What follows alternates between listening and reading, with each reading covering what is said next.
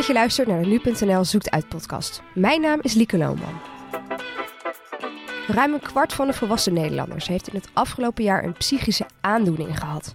Dat zijn 3,3 miljoen mensen. Dat aantal is in de afgelopen vijf jaar flink gestegen.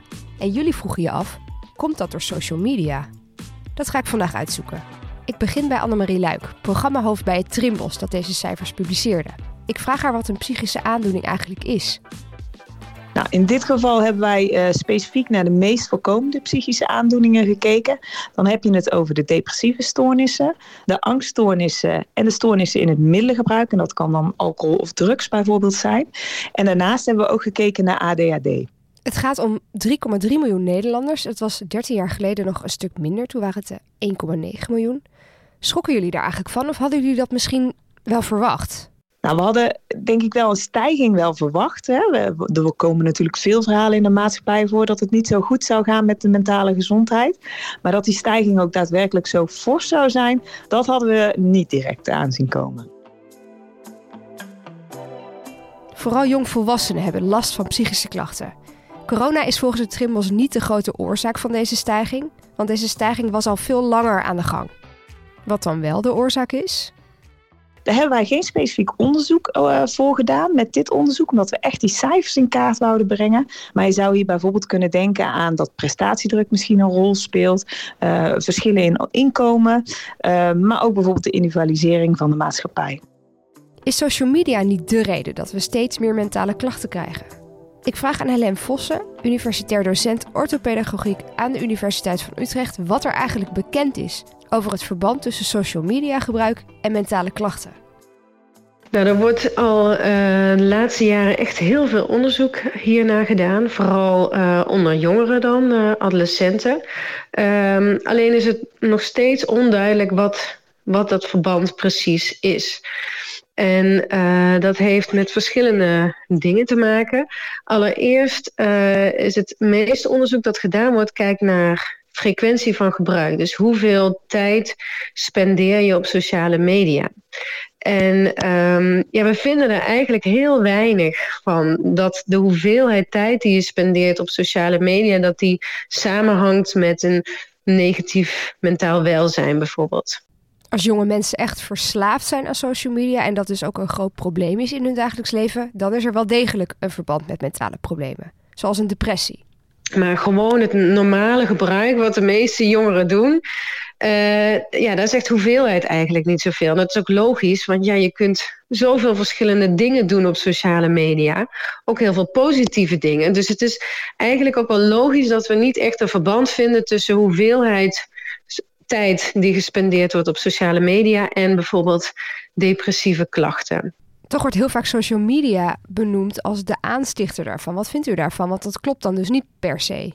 Nee, nee, en het wordt altijd gedacht, maar dat was ook toen radio voor het eerst kwam. dacht men ook dat dat het grote kwaad was. En het is eigenlijk elke keer als er nieuwe nou ja, technologische ontwikkelingen zijn, dan wordt er gelijk gedacht dat dat ontzettend slecht is. Mm. Uh, en ik wil niet zeggen dat het um, niet voor sommige jongeren in sommige omstandigheden slecht kan zijn. Maar um, ja, er wordt vaak over gesproken alsof het voor iedereen uh, even slecht is. En dat is natuurlijk niet zo.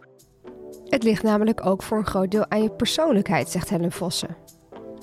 Als jij iemand bent die zich heel erg met anderen vergelijkt, die neiging de hele tijd heeft, ja, dan kan het best zijn dat sociale media een negatievere invloed op jou heeft dan als jij dat niet hebt. Het ligt er ook aan wat je doet op sociale media natuurlijk. Als je het gewoon gebruikt om te communiceren met je vrienden, om uh, informatie te zoeken, om leuke dingen te zien, om een beetje tijd te verdrijven, dan, dan hoeft daar helemaal niks mis mee te zijn. Maar als jij bijvoorbeeld alleen maar beauty en fitspiration uh, influencers de hele dag volgt en daar alleen maar de hele tijd mee bezig bent en je hebt ook nog vrienden die daar ook de hele tijd mee bezig zijn, dan ja, heb je natuurlijk een hele andere input en dan kan dat een negatieve uh, invloed hebben toch heeft social media volgens Helen ook positieve kanten. Die moeten we ook niet vergeten.